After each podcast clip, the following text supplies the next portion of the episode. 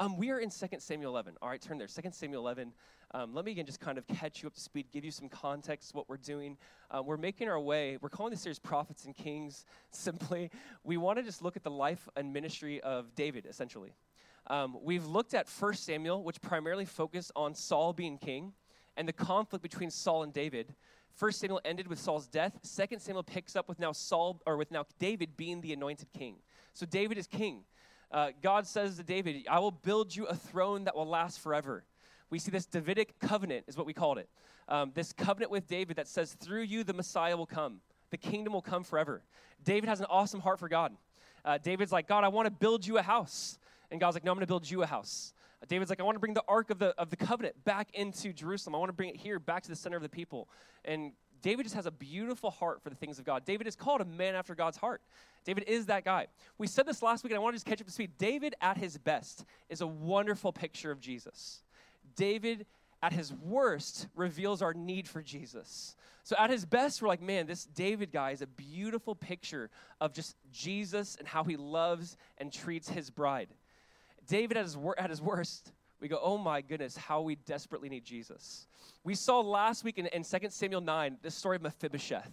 Remember that? Everyone say it again. That's because that was so fun. Mephibosheth. Mephibosheth. And it's funny just talking to some of you, like, man, how come I've never heard that story? I've heard his name, but what was that? Like, this is such a beautiful picture of the gospel.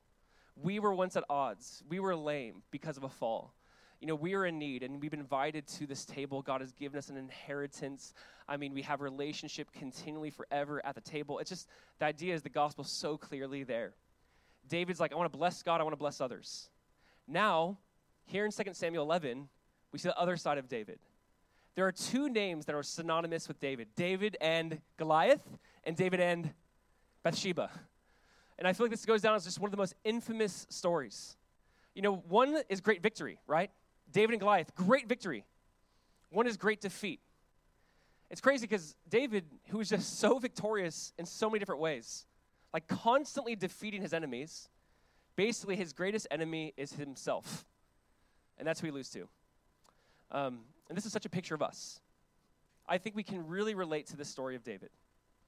Um, I'm very thankful the Bible includes the story of David and Bathsheba you know, let's be honest, like, I, I love David. This is almost a weird text. I love David. I love his faith.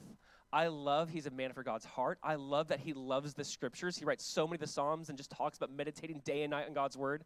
I love David. I love his integrity. I'm not going to kill Saul. And yet, this is where we see him lacking is his integrity.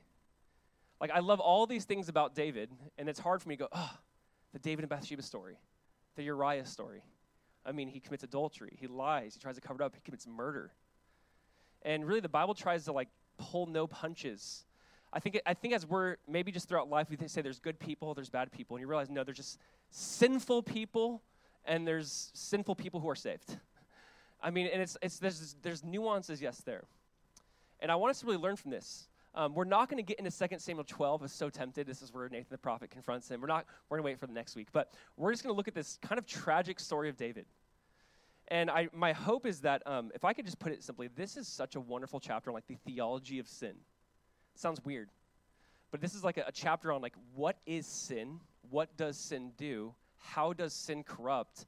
It brings up the question of how did we get here? How did David get here? Where he's lying, he's covering up adultery, and he's trying to murder someone. How did he get here? And we see the progression of sin and starts small but gets big fast. And so I want us to look at this. Because I, I, again, this is not like this applies to someone else. This, this cannot be that. Let me say this today. It can't be like, wow, I would never do what David did. Honestly, what we have to see today that this lies in all of our hearts. This is not like, oh, I can't believe David did this. I'm so disappointed. That you and I could easily be here if we entertain sin the way he did. All right? So I want us to learn from this. It's powerful. So here's what we're going to do. We're going to read 2 Samuel 11, the whole chapter, all right? And if you're like, oh, it's too much, too bad, I have Mike. We're going to read the whole chapter. Here we go. 2 Samuel chapter 11. Let's just read the chapter. I want you to get like the big picture story of this. 2 Samuel 11. It says, In the spring of the year, the time when kings go out to battle, David sent Joab and his servants with him and all Israel. And they ravaged the Ammonites and besieged Rabbah, but David remained at Jerusalem. It happened late one afternoon when David arose from his couch and was walking on the roof of the king's house that he saw from the roof a woman bathing. and the woman was very beautiful. And David sent and inquired about the woman. And one said, uh, Is not this Bathsheba, the daughter of Eliam, the wife of Uriah the Hittite? So David sent messengers and took her, and she came to him, and he lay with her. Now she had been purifying herself from her uncleanness. She's on the house taking a bath. Then she returned to her house, and the woman conceived. And she sent and told David, I am pregnant. So David, he uh, sent word to Joab. He said, Send me Uriah the Hittite, her husband. And Joab sent Uriah to David. When Uriah came to, da- to him, David asked him uh, how Joab was doing and how the people were doing and how the war was going. Hey, how's it going, Joab? Hey, or Uriah, how's it going? Then David said to Uriah, um, Go down to your house and wash your feet. He's basically saying, Go down, rest, relax, be with your wife. And Uriah went out of the king's house, and there followed him a present from the king. But Uriah slept at the door of the king's house with all the servants of his Lord and did not go down to his house. When they told David Uriah did not go down to his house, David said to Uriah, uh, Have you not come from a journey? Why did you not go down to your house? Uriah said to David, The ark and Israel and Judah dwell in booths, and my lord Joab and the servants of my lord are camping in the open field. Shall I then go to my house to eat and to drink and to lie with my wife? As you live and as your soul lives, I will not do this thing. See the crazy integrity, Uriah. Then David said, to Uriah, remain here today also and tomorrow, and I will send you back. So Uriah remained in Jerusalem that day and the next, and David invited him, and he ate in, the, in his presence, in the king's presence, and he drank, so that, so that he, David, made Uriah drunk. And in the evening he went out to lie on his couch with the servants of his Lord, but he did not go down to his house. In the morning, David wrote a letter to Joab and sent it by the hand of Uriah. In the letter, he wrote, Set Uriah in the forefront of the hardest fighting, then draw back from him that he may be struck down and die. And as Joab was besieging the city, he assigned Uriah to the place where he knew there were valiant men. And the men of the city came out and fought with Joab, and some of the servants of David among the people fell. Uriah the Hittite also died. Then Joab sent and told David all the news about the fighting. And he instructed the messenger, When you have finished telling all the news about the fighting to the king, then if the king's anger arises, and if he says to you, Why did you go so near the city to fight? Did you not know that they would shoot from the wall? Who killed Abimelech, the son of Jerubbesheth? Did not a woman cast an upper millstone on him from the wall so that he died at Thebez? Why did you go so near the wall? Then you shall say, Your servant Uriah the Hittite is dead also. Don't be so mad you lost some other troops in the process. Uriah's died dead. Verse 22. So the messenger went and came and told David that Joab had sent him to tell. The messenger said to David, The men gained an advantage over us and came out against us in the field, but we drove them back to the entrance of the gate. Then the archers shot at your servants from the wall. Some of the king's servants are dead, and your servant Uriah the Hittite is dead also. David said to the messenger, Thus shall you say to Joab, Do not let this matter displease you. For the sword devours now one and now another strengthen your attack against the city and overthrow it, and encourage him. When the wife of Uriah, Bathsheba, heard that Uriah, her husband, was dead, she lamented over her husband. And when the morning was over, David sent and brought her to his house, and she became his wife and bore him a son. But the thing that David had done displeased the Lord. That's a nice way to put it. It actually says in Hebrew, uh, it was ra'ah. It was evil in the Lord's eyes. Um, let's pray, and we'll just give this time to the Lord. Father, we just want to thank you. Um, Lord, I really do see this as a warning for all of us, myself included. Sin so easily ensnares us. God, sin, I just know in my heart, can start small and grow fast. And Jesus, I, I ask that in my heart and everyone's heart today that we would not minimize, overlook, dismiss what it can do. God, how it can just um, just ruin so many people's lives. And Jesus, I ask that you just wake myself, wake us up, wake all of us up today. God, help us um, kind of sit in this story for a little bit to see a, a hero or someone we look up to in the faith and see them in this light. Help us really see you in a greater light today. That you are the ultimate hero that has no sin whatsoever and that you took on our sin so that we could have your righteous life. And I just ask that um, Jesus, you'd be seen, that you'd speak and you'd move and just wake us up to what you want to wake us up to. For our salvation is nearer than when we first believed. We just thank you, Jesus, in your precious name. Amen. Um, about five years ago, when we were in the process of church planting, I was on staff at a church and we were sent out, and um, I had to go get a job, you know, church planting. And uh, while I was on staff at the church, someone's like, hey, you should maybe work at this company. It was called Red Rhino. Uh, maybe you've seen the trucks, like a white van with a rhino on the side. Um, but hey, you should work at this company called Red Rhino. They do like pool leak detection and repair. And, I, and if you're like me, I'm like, I don't know that, I don't know what that means, but sure. Uh, pool leak detection. So there's basically two jobs at this company. You could be a guy that swims around a pool and finds leaks, or you could be the guy that fixes the leaks, which is like a lot of heavy physical labor, like removing the concrete and stuff. So I'm like, I'll be the guy that swims in a pool and finds the leaks.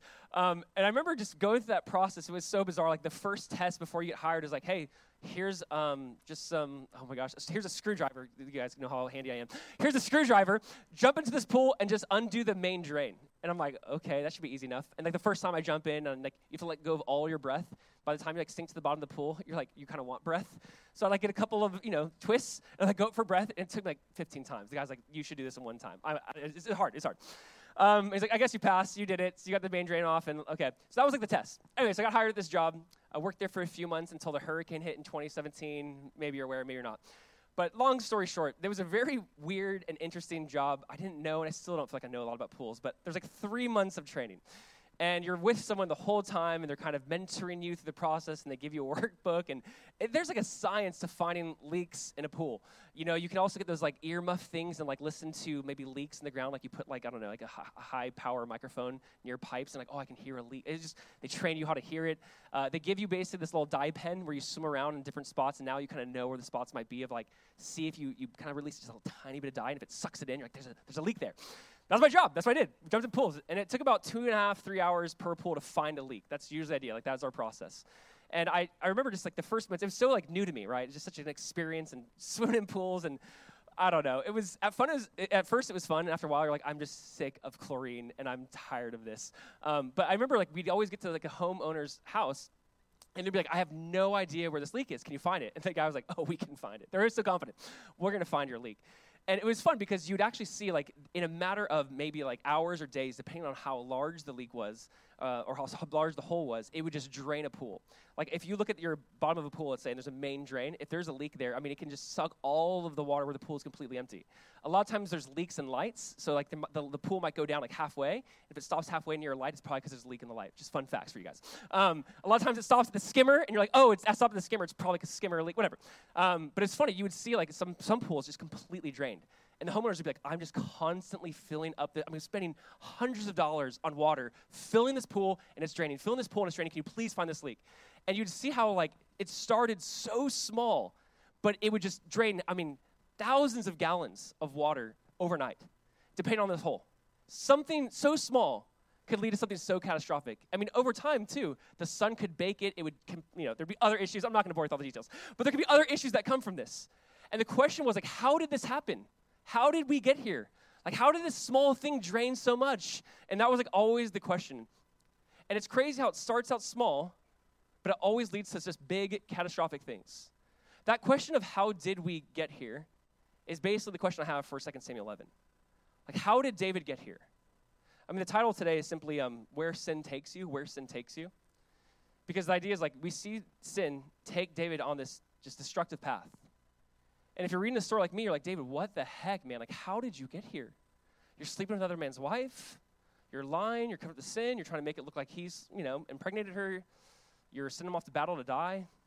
Like, you literally murder this man. You're telling Joab, Joab, don't worry. You've lost lots of troops before. You also overlooked this issue, Joab. How did David get here? And here's the thing it usually starts incredibly small, but a small thing over time can lead to just big, catastrophic issues. And this is the story with David. It's just so sad when you read this. You're like, how did this happen? Here's the thing we're going to see, what I want us to look at. Um, this is not just like, oh, I can't believe David. I'm so disappointed David. I mean, we absolutely have to see the truth that sin lies within all of us. All of us are capable of this. This is not just like the really bad people are capable of this. Like, no. Again, there's no like bad and good. It's we're all sinners and some are saved. And so the idea for us is like, how did he get here? And how do we avoid this? This progression of sin. How do we resist this? Like, how do we navigate those moments in our life where you're like at a kind of at a cross bridge, or you're like at, you're at a trail, and you're like, I could go either direction here. Like, how do you avoid this? And I think we can learn a lot from the story, and that's what I want to do. One author said this. He says, listen to this about David. He says, Satan will lie in the weeds for 40 years, for 40 years, to entrap one of God's servants. He is patient. He will wait, and he will watch for just the right moment. A moment that will do greater damage to the kingdom of God. You know, here's the guy. Scholars believe David's maybe 40 to 50 years old, somewhere around there. Here's this guy, and it's like he's been living just this high integrity life. I won't even, I don't even want to touch Saul. I feel guilty cutting off Saul's garment. David just had such high integrity. David's the guy that's like, I can't believe you commit murder to this. Like, he was always just a, a, just a super high integrity guy, and here he is committing murder. And like, what just happened? How did again? How did he get here? So I want to look at like kind of two points. So there's not really a lot for me to like, give sermon points. So we're kind of looking at Act One, Act Two. Act One is this: uh, the capacity to sin. Act Two is uh, covering up sin. This story in 2 Samuel 11 is kind of broken up into two acts: the capacity to sin, and then you see the covering up of sin. Um, we have to see that all of us have this capacity to sin. All of us do. And then we can all be guilty of doing the second part, which is trying to figure out a way to cover up the sin. And then we're going to look at next week just the idea of confessing the sin. But we're going to see Act 1, Act 2. All right, so let's read uh, verse 1. I want us to see this. Verse 1. Here's what happened. Here's what went wrong. It says in verse 1, uh, I'll kind of summarize it. It says, In the spring of the year, the time when kings go out to battle, David sent Joab. And it says, But David remained at Jerusalem. Um, the point is obvious. Before I get there, I want to say this. The context is interesting. The context of 2 Samuel 11 is David is prosperous. He's doing really well. He's an amazing palace. He's actually getting victory after victory. Last week in chapter 10, he defeats the Assyrians and the Ammonites. Like, he's doing really well. Like, the kingdom is growing. All 12 tribes are under David. Things are prosperous. This is the height, you could say, of David's life and ministry. And many times, it's at the height or when things are going well, what can happen? We can forget God it's just really interesting how um, a lot of times we'll think, man, maybe it's people who are going through it. They're bitter at God, or when things are going well, uh, they forget God, or when things are in the middle, you kind of get complacent and you just forget God as well. Like it's great. There's no safe spot, by the way. Let me just put it that way. There's no safe like place in life. We kind of always have to be like on guard. If things are going really well for you, just be aware. If things are going poor for you, or you might be developing bitterness at God, be aware. If you're kind of in the middle, be aware. You might be complacent. Like no matter where you're at, right? There's this idea of like, we, there, there's always an opportunity for sin. And we see that it's at the height, the height of David's kingdom, the height of David's life. What happens? It says in the spring, and you, you know this, you caught this. This is like, this is when people, this is when kings go to war. Your chariots don't get stuck in the mud. It's not rain, there's not snow. This is like when you fight. This is the time to fight. He sends Joab, he sends his servants, but he remained at home. I mean, the, the, it's very clear. David just kind of in this like, I'm gonna, I'm gonna coast. I'm just going to coast now. Life's good. Hey, I, all that fighting stuff, I did that. I did that in my youth. I did that in my 20s, my 30s. I'm in my 40s. I'm in my 50s. I'm good now. I can send other people to do it. He's very like complacent. The word that you might hear a lot is like he's idle. He's just like, I'm good. I don't need to be a part of this. Trying to write it down this way, but the best way to fall is to become idle in life. The best way to kind of enter into this lifestyle, you could say, of sin is just like, I'm good. Things are good. That can be a dangerous place at times. He's just very idle. I love how Warren Wiersbe said it. Uh, he said, Idleness isn't just the absence of activity, for all of us need regular rest. Idleness is also activity to no purpose. See, David needed purpose in like his life. This was a big part for him. He needed to advance the kingdom. He needed to take over the land that God promised Joshua and Moses, the rest of the land of Israel. But in a sense, there's just no purpose now. It can be a dangerous place to be in uh, the gospel in Luke, Jesus gave that parable of the rich man who built bigger barns, and he goes, My soul can now take rest. There is this idea when you have no purpose, no direction, you're not seeking to be a part of something bigger than yourself or build the kingdom, it can be a very dangerous place to be in. Think about this too. This is also the place of like David's strength. David's strength was his integrity. It's crazy if you think about David. David was like different, man. David, again, is that guy that's like, I can't even touch Saul's garment. I feel guilty. Saul, I touched your garment. I'm so sorry, man. Like, David had such crazy high integrity and it's in his strength that where he failed. It's usually in our strengths, oftentimes we fail. This is something I want us to look at. We're going to talk about this a lot, but the Bible says, He who thinks he stands, take heed lest he fall. Once you begin to think, I'm good, that's usually when failure comes in. And I want to kind of shelf that idea because that's, that's so important to this. I'm good. That's when we fall. Oswald Chambers said, An unguarded strength is a double weakness. David's unguarded strength, his integrity, is where he fell. It's the same thing with like Peter. Remember Peter? Peter's like, Jesus, if all deny you, I will not deny you. He takes out a sword, cuts off the guy's ear. You're like, oh, that guy's a lot of courage, Peter. Then this little girl is like, hey, weren't you with Jesus? Because I don't know what you're talking about. Like in his courage is where he failed. It's usually oftentimes in like our, our strength is where maybe it's we're unguarded. We're not aware. Like, no, I'm good. As soon as you think you're good in an area, be aware that you're probably not. Let me just put it that way. As soon as I think like, no, no, no, I'm good. I'm good. I dealt with that years ago. Usually that's a place where maybe you're now unguarded there has to be this place of humility. David is sending out other men, but where is he? The idea is he's at the wrong place at the wrong time. Like, isn't that interesting how sin works? Sin is actually really sometimes simple. The plan's not always very complex. It's like, how did you, how did that happen? You're like, I shouldn't have been there. Like, that's just a simple way of putting it. David, how did this happen? I should have been with my men. He should have been leading his soldiers to battle, but he's leading his soldier's wife to bed. And he's missed, like, he's missing it. It's like, I was at the wrong place, wrong time. Uh, again, I'll put up here, David was in a place where he could be tempted. The simple way of looking at it sometimes is like, are you in a place where you can be tempted? Maybe you're just like, I shouldn't even have been in that place. You're putting yourself in a place where you can be.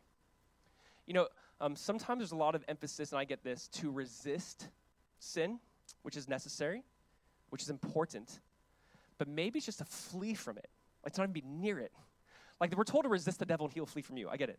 Like, we, there will be moments in life we need to absolutely resist. But how about before we even get to that close point, how about we're just not even near it? That's the issue with David. Like, he's just, ah, you're the wrong place, bro. Uh, try to write this way it's far easier to avoid temptation than it is to resist sin. It's far easier to avoid being there than it is to resist. It's important to resist, but maybe just don't be there, you know? And the Proverbs, the Proverbs talks about like this. It's like, can a man put fire into his lap and not be burned? He actually uses that verse in regards to like sexual sin.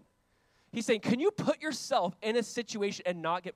What person's gonna put fire in their lap and be like, oh, but I'm not? No, you're gonna get burned. Like, don't even put yourself in that position. Like, David, what are you doing? Like, why are you even just putting yourself in that place? Dietrich Bonhoeffer wrote a book called Temptation, and he basically elaborated on this idea, and it's way more profound. It's a longer quote. Bear with me. You're going to love it, I promise. Here's what he says He says, In our members, in us, there is a slumbering inclination toward desire, which is both sudden and fierce that happened to him. sudden and fierce. With irresistible power, desire seizes mastery of the flesh. All at once, a secret, smoldering fire is kindled. The flesh burns and is in flames. In this moment, God is quite unreal to us. Wait to hear that. It's that moment of intense desire. You forget God. It's quite unreal to us. And Satan does not here fill us with hatred of God, but with a forgetfulness of God. The lust, thus aroused, envelops the mind and will in deepest darkness. It is here that everything in me rises up against the word of God. Therefore, the youthful lust, flee worldly temptation. If you're feeling under pressure and on the verge of something, an emotion is welling up within you. What does the Bible say? Run. no human being has within them the strength to resist such powerful emotions. Sometimes the only answer is run. Sometimes that desire is so strong, you're like, ah, what do I do in this moment? That's why it does say in the scriptures, flee, like run. That's what Joseph did. Like we have the imagery. Potiphar's wife is like, lay with me, rips off his clothes. He's there naked. He just starts running. I don't know. I love that story. It's just so good. He was like ready for it. If she ever comes after me, I'm just running, man. And this idea of like run. Sometimes, and let's be honest, guys, we got to talk about this way. There are very real desires all of us have we cannot deny if you have a certain proclivity or desire, I'm not trying to say you don't have that. You have that. But you can't flee it, you can't run. Listen, we live in a weird moment where it says, whatever you desire, you must do. Be the true you, man. Be true to yourself. If you desire it, you gotta do it. And the scriptures just say, no, there is this war between our soul and our members. Like there's this war going on between my fleshly desires and the spirit. And the world just says, if you want it, do it. If you want it, if you desire it, that's a God given desire. You must act upon it. Well, the scriptures say, no. You have a fleshly desire and you have a spiritual desire. And your fleshly desire is strong and it's at war with your spiritual desire. Who will deliver me from this body of death? I thank God through Jesus Christ our Lord. Paul is like talking about that same like battle internally in Romans 7. He's like, oh, the things I want to do, I don't do. The things I don't want to do, that's what I'm doing. Who will deliver me from this body of death? The same person who saves us from hell is the same person who saves us from ourselves, and his name is Jesus. And the idea, though, for us is like there is a very, I don't want to ever diminish someone's real desire. If you're like, I have a desire for fill in the blank, this is obviously David's sexual proclivity. You could say today, like polyamory is maybe how they put it today for David. Maybe you have a certain bent sexually, and you say, uh, but this is my desire. Just because you have the desire does not mean that you need to act on it. Just because you have the desire doesn't mean you give into it. God calls everyone to deny themselves, pick up the cross, and follow Jesus. Not one person or one group of people. He calls everyone to deny themselves, pick up the cross, and follow Jesus. It's for everyone. This is not targeting one person or one people group. Everyone is saying, I'm inviting to the lifestyle of Jesus where your flesh is crying out, give in, give in, give in. And Jesus is saying, no, die, die, die. Die to yourself. Pick up the cross daily. Daily. This, this, this symbol of death, pick that up daily. This is the invitation we have. Who wants it? Who's in? You know, the gospel is so beautiful. I'm saved by grace alone, through faith alone, in Christ alone, because of what he's done for me. And I love this thought, though, that though salvation is completely free, discipleship will cost you everything. That's what Jesus invites us into discipleship. Salvation is free, discipleship costs everything. Deny yourself, pick up the cross daily.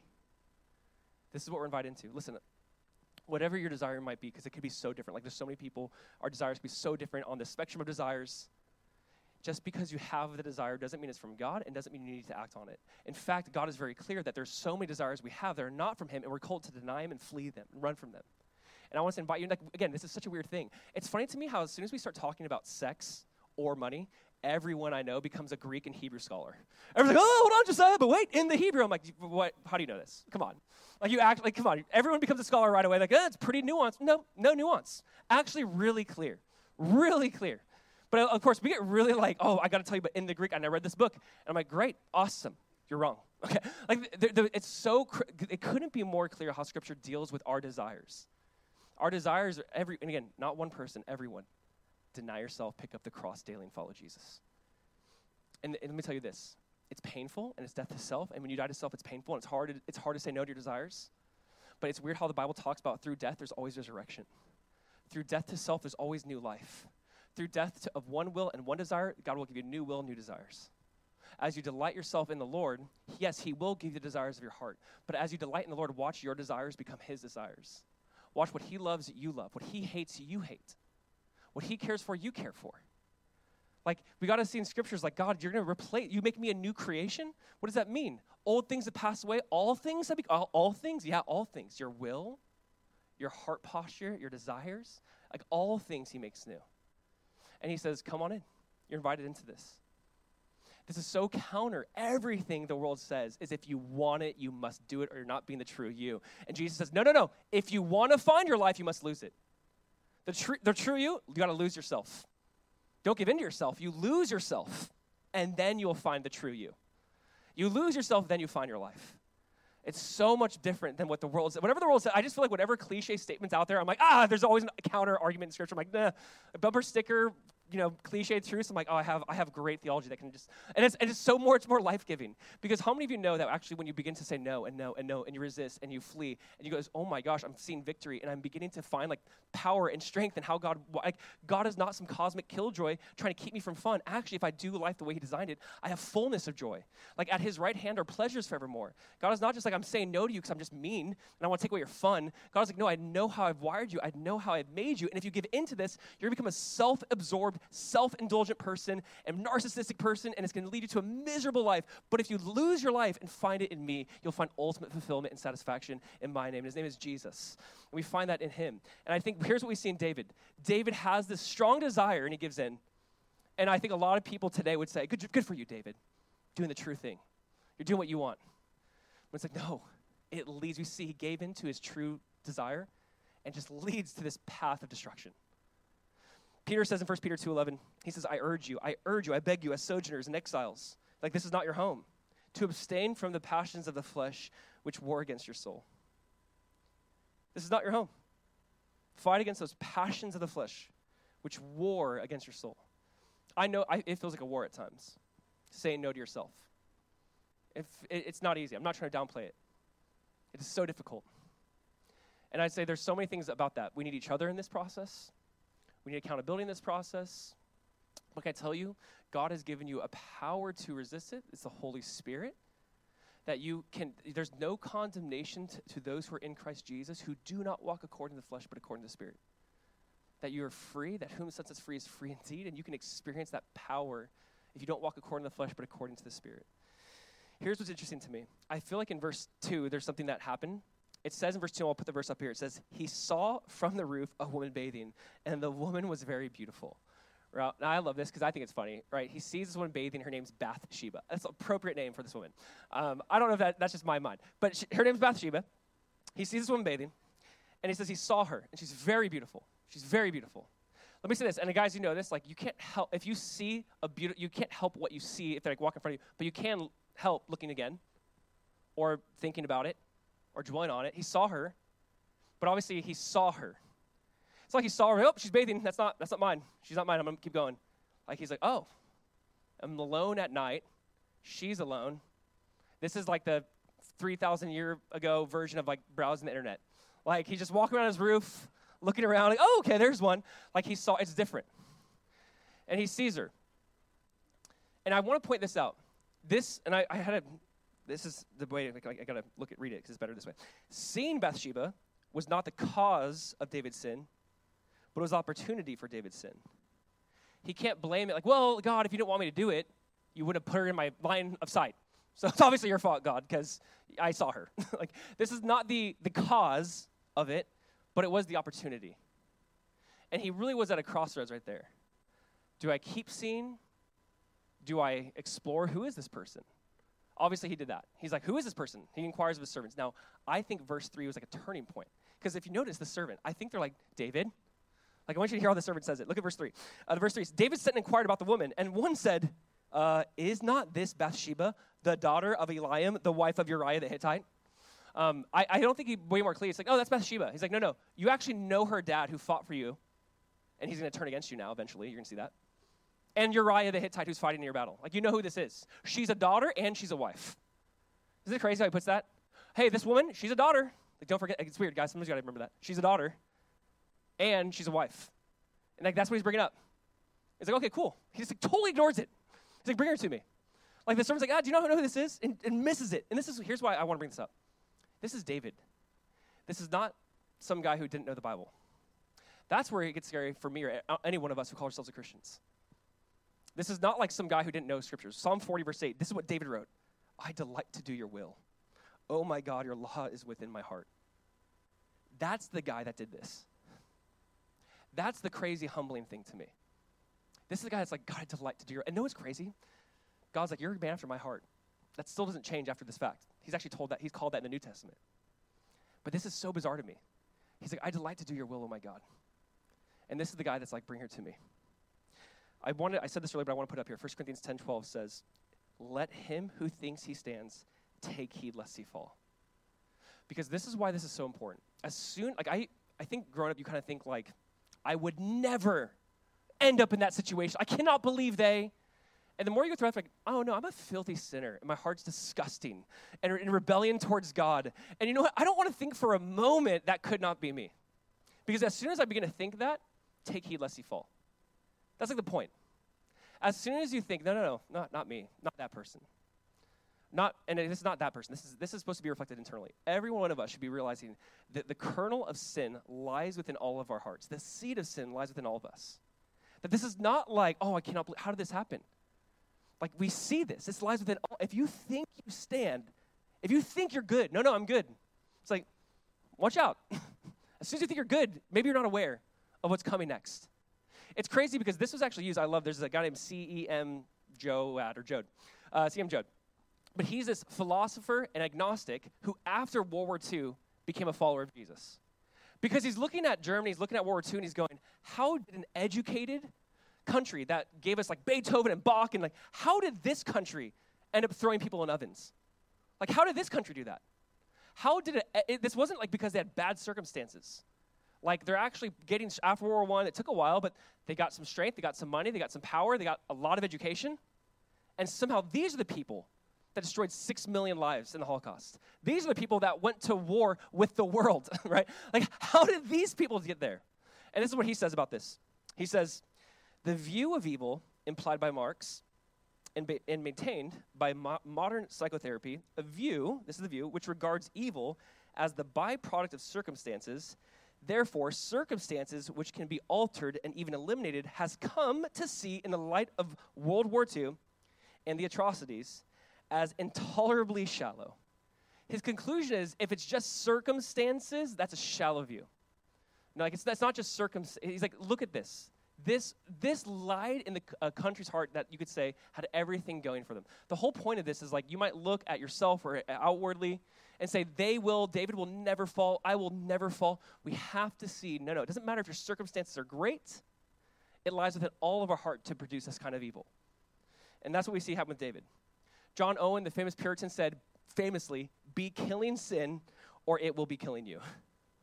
It's crazy because think about that.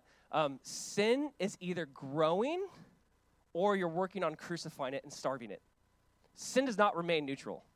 There's like sin's very tricky that way. It's not like just kind of sits there at like a certain percentage.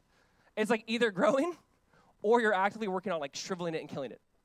It's like what you feed grows, what you starve dies, that truth. What you're feeding will grow, what you starve will die. Sin is either growing or it's dying. So either be killing sin or it will be killing you. That's his point. This is David. And David, so we know the story. He invites her up, sleeps with her, she gets pregnant. Act one simply was this the capacity to sin, we all have it. Act two is this the covering of sin. We're not going to read all the verses, we read the story, but I want to point out a couple things. David has a few plans. He has plan A, plan B, plan C. Uh, his first plan, plan A, is have Uriah sleep with his wife. Like, this is like a good plan in his mind. He's like, all right, I got her pregnant. Just, hey, Joab, call for Uriah, bring him out. You know, I'll kind of, hey, how's the war going? How's is Joab doing a good job? He is. Okay, good. Why don't you just go home and you know just hang out with your wife? Like that. It's a it's a good plan for sin. Like he thinks this is good. Like okay, this will work, but he doesn't realize that Uriah is not like David. Uriah is like, no, no, I have something you don't have in this moment. He, Uriah calls him out. We'll look at that in a second. But Uriah calls him out. How can my men who are at war? I, how can I go to my house? You're in your house, David. And so Uriah's like, uh, no, I'm not going to do that. I, I'm not even going to go inside and sleep there. So plan A fails, but I want us to see this. Um, it's a simple truth, but this is the point. David basically goes into damage control, committed sin. Now, like, ah, I got to fix this. Like damage control. I think we've all been there in some capacity. Like, got to fix this. Got to do like PR. Got to talk to this person. Like whatever. He goes in damage control mode. And here's what Proverbs 28 says. You know this. It says, "He who covers his sins will not prosper, but whoever confesses and forsakes them will have mercy." Well, we're to see the second half next week in chapter 12. David is not to confess yet. It's to take a while. It's to take a while. That's unique. Actually, that's really unique to David. I feel like David was really quick to repent. He's slow in this moment. But repentance is still repentance. He still repents, luckily, while he has breath in his lungs. We'll see that more next week. But it says if you, if you uh, cover your sin, you will not prosper. This is what David's doing. He's trying to cover it up. How can I cover it up? And it's interesting, this, that, that is kind of our first natural reaction when we sin. How can I cover this up? You know, I try to write it this way our man made schemes will usually be met with disappointment. Like he's like, okay, I have an idea. I'll bring this guy back in, see what his wife is great. This is like his man made scheme, and it just, it just fails epically. When you have some sort of like man made, like, oh, I can do this, I'll figure it out, it's probably not going to go the way you think it's going to go. And that's what happens with him. I'll, I'll, figure it out, I can do it. But we keep reading plan uh, B, essentially, is he's like, I'll get him drunk so he can sleep with his wife. That's plan B. So plan A, just obviously he'll want to sleep with his wife. I mean, she's Bathsheba. Like, he's going to come home and sleep with her. Obviously, he's going to do it. Oh, he doesn't do it. Okay.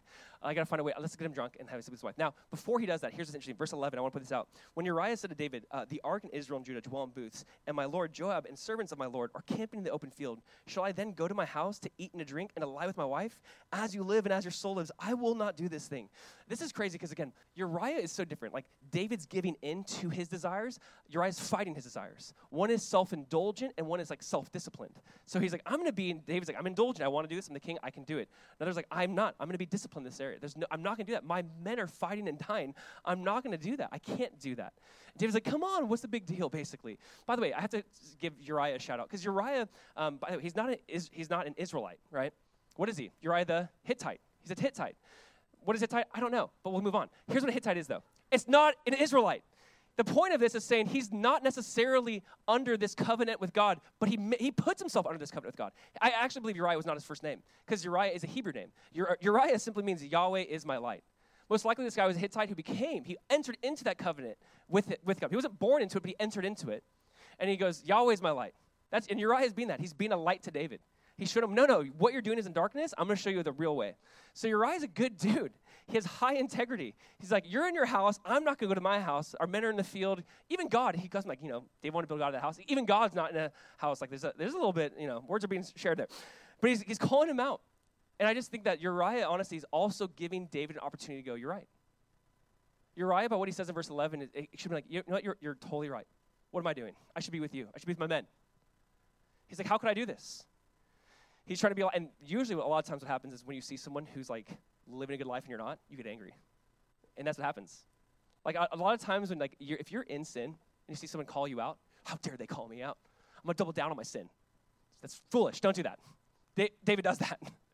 he like gets called out in a sin. He's like, oh yeah, you won't do that? I'm gonna get you drunk. And you're sleeping. Nope, that doesn't work. He has to double down again. I'm gonna send you to battle. I'm gonna, I'm gonna murder you essentially. But Uriah was entering in, and I love what one author said. He says, a Hittite is stronger, referring to Uriah, a Hittite is stronger in upholding the law than the own king of Israel. Like, this Hittite was stronger in keeping the word of God than just the king himself. Uriah's a different breed. And then plan C was this I'm going to kill him and make it look like he dies in battle. David is willing to kill this guy than rather kill his own name or like give his name a bad, a bad reputation. I'm willing to go to this extreme to avoid me looking bad. I'm willing to kill this guy so my name's not ruined in the process. I want you to see the progression of sin. Like when you read this, this is basically a story or a tale of how sin starts small and grows rapidly. This is him seeing a woman in the moment. I don't know if he's intentionally looking for it or not. Seems like it, maybe not but he's dwelling on it. He asks about it, doesn't turn, gives in, sleeps with her. She's pregnant.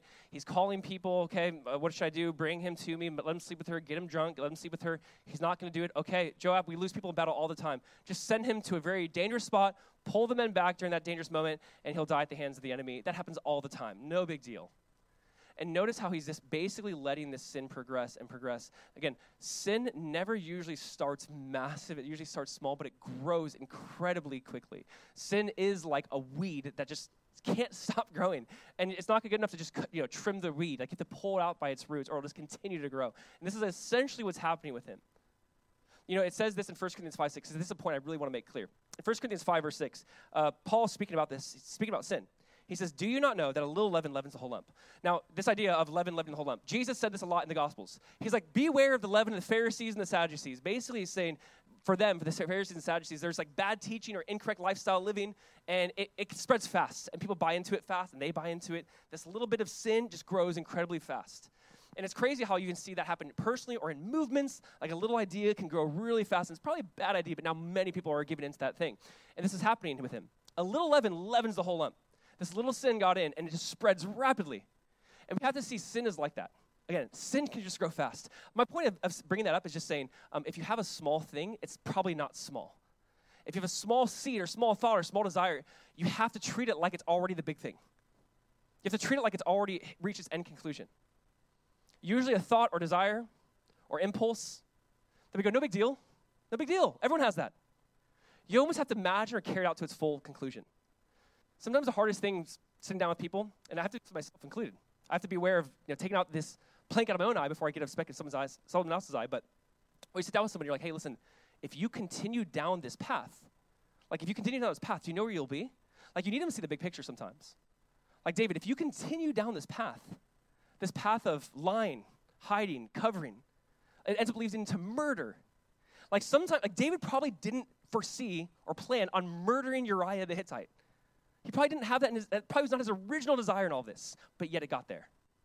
It might not be your original desire to get to this dramatic, dangerous place, but it's possible it can get there, if not killed early on. That is like the point of this.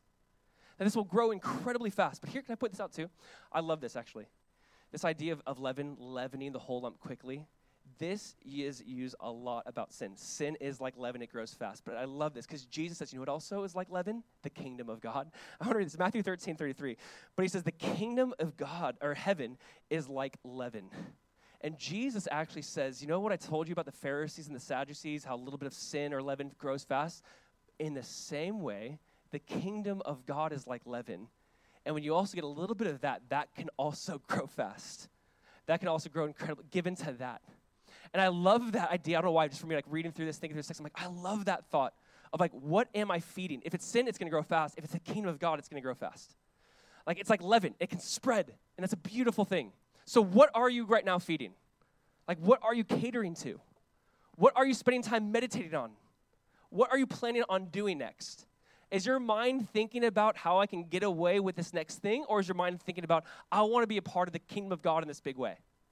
Because whatever it is, you're like, it's gonna, that thought will grow into a desire. That desire will grow into an action. So the idea is like, what is that going to lead you to? So my, my thought is like, right, right now, what are you feeding? Because what you're feeding will grow, what you starve will, starve will die. So what are you feeding? Are you feeding that sinful nature? It's going to grow fast. It will take you down a path you had no desire to originally go down. I don't know how many Christians I've met and talked to where it's like, I had no idea it would lead me down this path. A terrible conversation I had with someone recently where it's, it's just awful. What's heart, it's heartbreaking what's going on in their lives. And it's like, I had no idea that one thing would take me down this path. My point of it is small things can grow fast, fast. But so can the kingdom of God. So feed that. So can God's kingdom. So can like just who he is and what his, his kingdom come, his will be done. And not just fast, but deep with substance, with roots. Feed that. But we have to be aware that David's story is not like, oh, this is just David never could. Ha-. If it happened to David, it can happen to us, right? We get that, right? No one's like, I'm better than King David. Like, no, no one up until this point has thought that. Like, David's been like 10 for 10. He's just been crushing it, except for some line. Either, but he, that, he's been crushing it. And it's like, oh, and I'm not trying to diminish his line. That probably was what led him here. But I'm just saying, like, he was crushing it. And then here he is committing murder. What is that? A.W. Pink, Arthur Pink, let me say this. He says this Sin is insatiable, it is never satisfied. Its nature is to drag us lower and lower getting more and more daring in its opposition to God. And but for his recovering grace, it would carry us down to hell itself. How many of you actually agree with this? How many of you know that sin is insatiable? Do you know this in your heart? Like, I can say, oh, yes. Sin is, it's never fulfilled. It's never happy. Like, there's never like, okay, I've had enough sin. It's usually creating like a deeper void and longing for more. Sin is insatiable because it takes you lower and lower. And but for the grace of God, it take you to hell, he said the whole point of this to me is um, kind of like the very beginning. There, but for the grace of God, go I. Like the whole thing I have to see from the story is if it wasn't for the grace, I, I, know I can be and it's possible I would be there if not for the grace of God there. Go like, there has to be this humility of like, I don't want to think I stand, take heed lest I fall. So I need to know, like, I need to daily, daily plead grace and go to the cross and go to Jesus and say, I know my heart is deceitfully wicked above all else. I know that. So therefore, I have to be honest and say, God, I can't pray, God, you know my heart, because that means, yeah, you know my wicked, disgusting heart. Yeah, you know that. So I have to be very aware of like where sin can take me, where sin can take you, and again, kill it while it's small. It's a lot easier to not even be in that situation than to be face to face with it. Like take it out while you can. Yes, this is so key. Here's one of the things um, I want to just bring up and end with. Paul said in Galatians six, he says, "Do not be deceived, for God is not mocked." Whatever a man sows, that will he also reap. He says, If you sow to the flesh, you will reap corruption. But if you sow to the spirit, you will reap life. Like, don't, don't be deceived.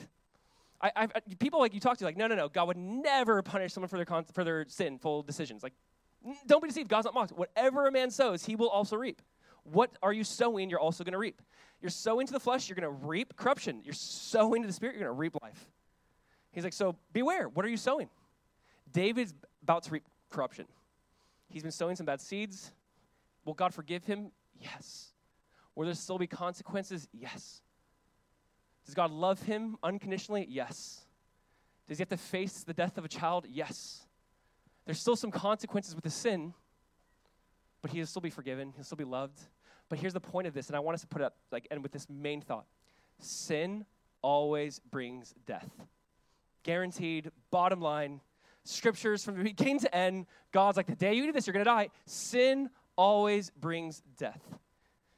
David's sin sadly brought the death of an innocent man. David's sin brought death. An innocent man had to die for David's sin. Do you hear that? An innocent man had to die for David's sin. In the Old Testament, you go, that's Uriah dying for David's sin. For us, in the new covenant, an innocent man still had to die for our sin. But he willingly died, and his name is Jesus. Sin always brings death. It brought death for Uriah. It will, ultimately, David will die. Sin brings death. It just does. But the scriptures say, but hey, sin did bring death. An innocent man did die for our guilt. An innocent man did die for our sin. But in his death, it's different. In his death, it brings life. Because his death was willingly, and his death was a sinless death. So there will be another innocent man who will one day die for David. There will be a future innocent man who dies for David. His name is Jesus. And that's the only way, that's the only reason why David could be called a man after God's heart. Because sin brings death, and we have an innocent man named Jesus who died so you and I could live. I want to read this in Romans 6. He says, The wages of sin is death, but the gift of God is eternal life in Jesus Christ our Lord. The wages, your earnings for sin, like you do sin, like it's like you clock in for sin, you're clocking in, going to work on sin, here's your payment, death, okay? You clock in for sin, you get death. But the gift, it's not clocking in, it's not work. But the gift of God is eternal life in Jesus Christ our Lord. You clock in for sin, you get death. But there's a gift, and it's eternal life in Jesus Christ our Lord. You can know this. I can know. We need this. We never graduate from this.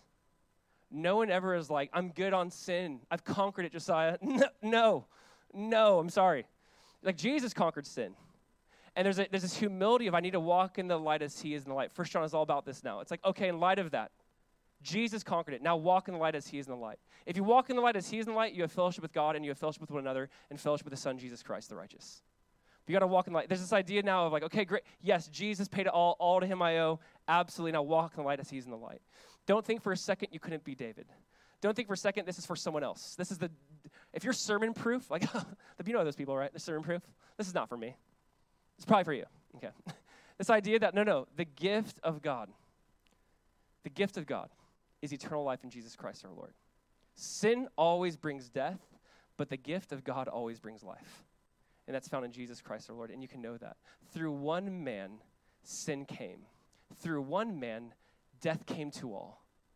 But in many, in Christ, all will be made alive. Are you in Christ? Through one man came sin, but through another man came life and resurrection. And his name is Jesus, and you can know him. And I'll say this again. Uh, this it ends with this because this is a. Tra- it just says Dave, God is very displeased with David. It said what David did is evil in the eyes of God. It ends there. We'll pick up next week, but I want to sit in this. An innocent man died for a guilty sinner, and that is Jesus ultimately for us in a better way. This innocent man who died for me and you, guilty sinners, willingly and in a sinless way, completely. And I want to say, know Jesus. Receive this free gift that's found in him even if you've been a Christian for decades, you don't graduate this. Who can deliver me from this body of death? I thank God through Jesus Christ our Lord. The same person who saves me from hell is the same person who saves me from me, and that needs to happen on a daily basis. Yes? Can we just go to Jesus? Can we worship? Can we pray and say, Jesus, thank you? I, I am the David. I'm, I'm the person who can let sin grow if unchecked. If I entertain it, it can produce a, produce a lot of disgusting things in me. And I want to learn from this story. I want to go to you. I want to kill it while it's small. I want to not let it go. I want to grow. I want to go to you in this process. So let's just kind of spend some time. When you bow your head, close your eyes, just spend a moment. Why don't you just thank Jesus? Jesus, thank you that you, as an innocent man, died for my sin. Jesus, thank you that you paid it all. Now all to you I owe. Jesus, there is no one like you. I would be lost without you. Sin always brings death, guaranteed. But guess what? Our sin was placed on Jesus, and now we can have life. The wages of sin is death, there's no doubt, but the gift of God is eternal life in Jesus Christ our Lord. You can also have that in Jesus. So let me just pray and thank Him. Father, we just want to say thank you. There is no one like you. God, that you saw us. You know, you know my heart. It is wicked. you know my heart. it's far from you, and yet you promise to take out my heart of stone and give me a heart of flesh. And yet you promise to regenerate me, to open my eyes, to, to have, let me have new life. And God, I just want to say thank you. Um, Lord, I know my heart is prone to wander. Lord, I feel it. Prone to leave the God I love. But God, thank you that you are the shepherd who pursues the sheep. Thank you that you will leave the 99 and go after the one. God, thank you that you are the greater than David. God, that you are the greater than Uriah.